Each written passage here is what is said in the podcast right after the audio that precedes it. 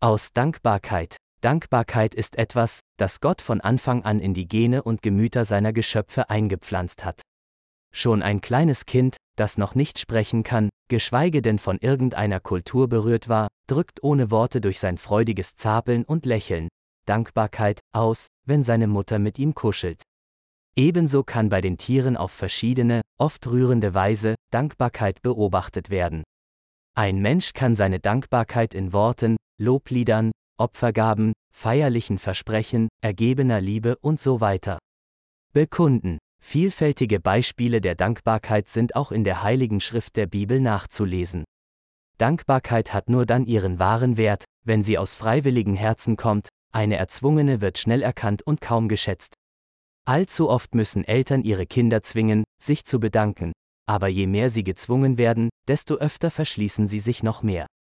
Nicht selten entsteht eine peinliche Stimmung, sowohl für das Kind als auch für die Eltern, wenn eine andere Person dabei ist. Weil ein Kind nicht sofort versteht, warum es dankbar sein sollte, müssen es ihm seine Eltern wiederholt anordnen, es nicht selten dazu zwingen. Es ist normal, dass, wie vieles andere, Kinder auch Dankbarkeit erlernen müssen oft mühsam. Mit der Zeit begreift ein Kind immer mehr diese Kultur und Sitte mit dem Verstand.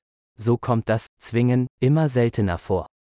Bei anhaltendem Erlernen kann sie letztlich das Herz des Kindes dauerhaft erreichen. Die Dankbarkeit ist dann weder erzwungen noch kommt sie aus dem Verstand, sie wird zum Bestandteil des Charakters. Man kennt viele Kinder, die diese Sitte schließlich mit viel Liebe und Freude erfüllen.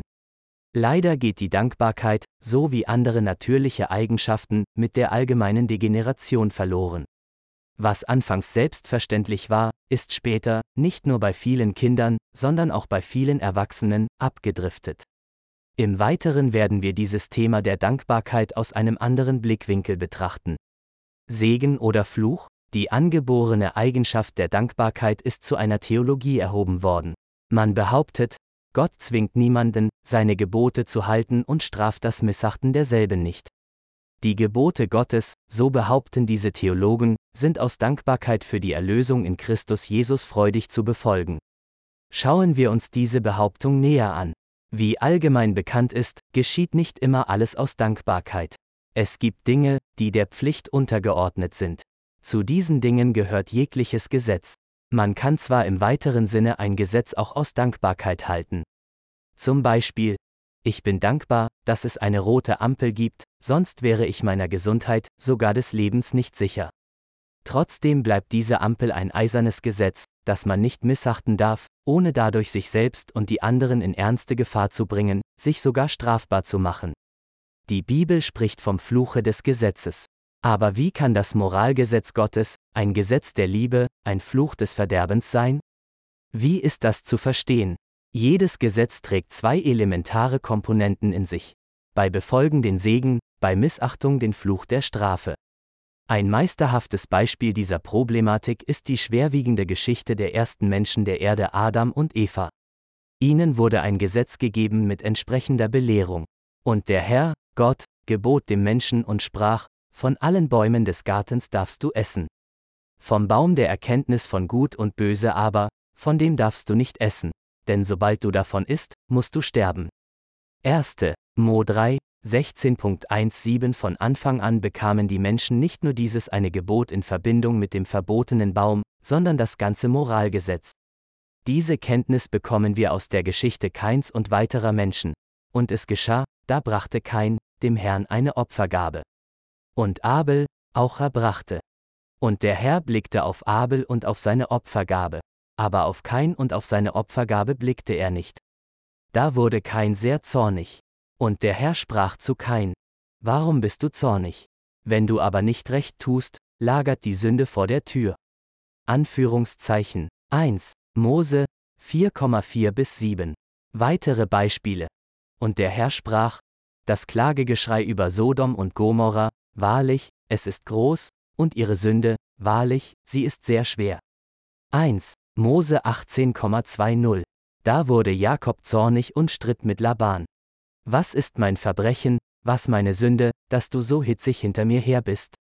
1. Mose 31.36 Jeder, der Sünde tut, begeht damit auch Gesetzlosigkeit, und die Sünde ist die Gesetzlosigkeit.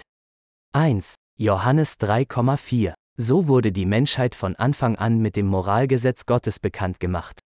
Dieses Gesetz und auch das Befolgen desselben war ihnen gegeben und wurde angeordnet, bevor sie Gnade oder Erlösung brauchten. Eine Aufforderung, dieses Gesetz aus Dankbarkeit zu befolgen, wäre ein schierer Unsinn. Welche Gesellschaft kann es sich leisten, für die Entstehung einer Anarchie freien Lauf zu geben?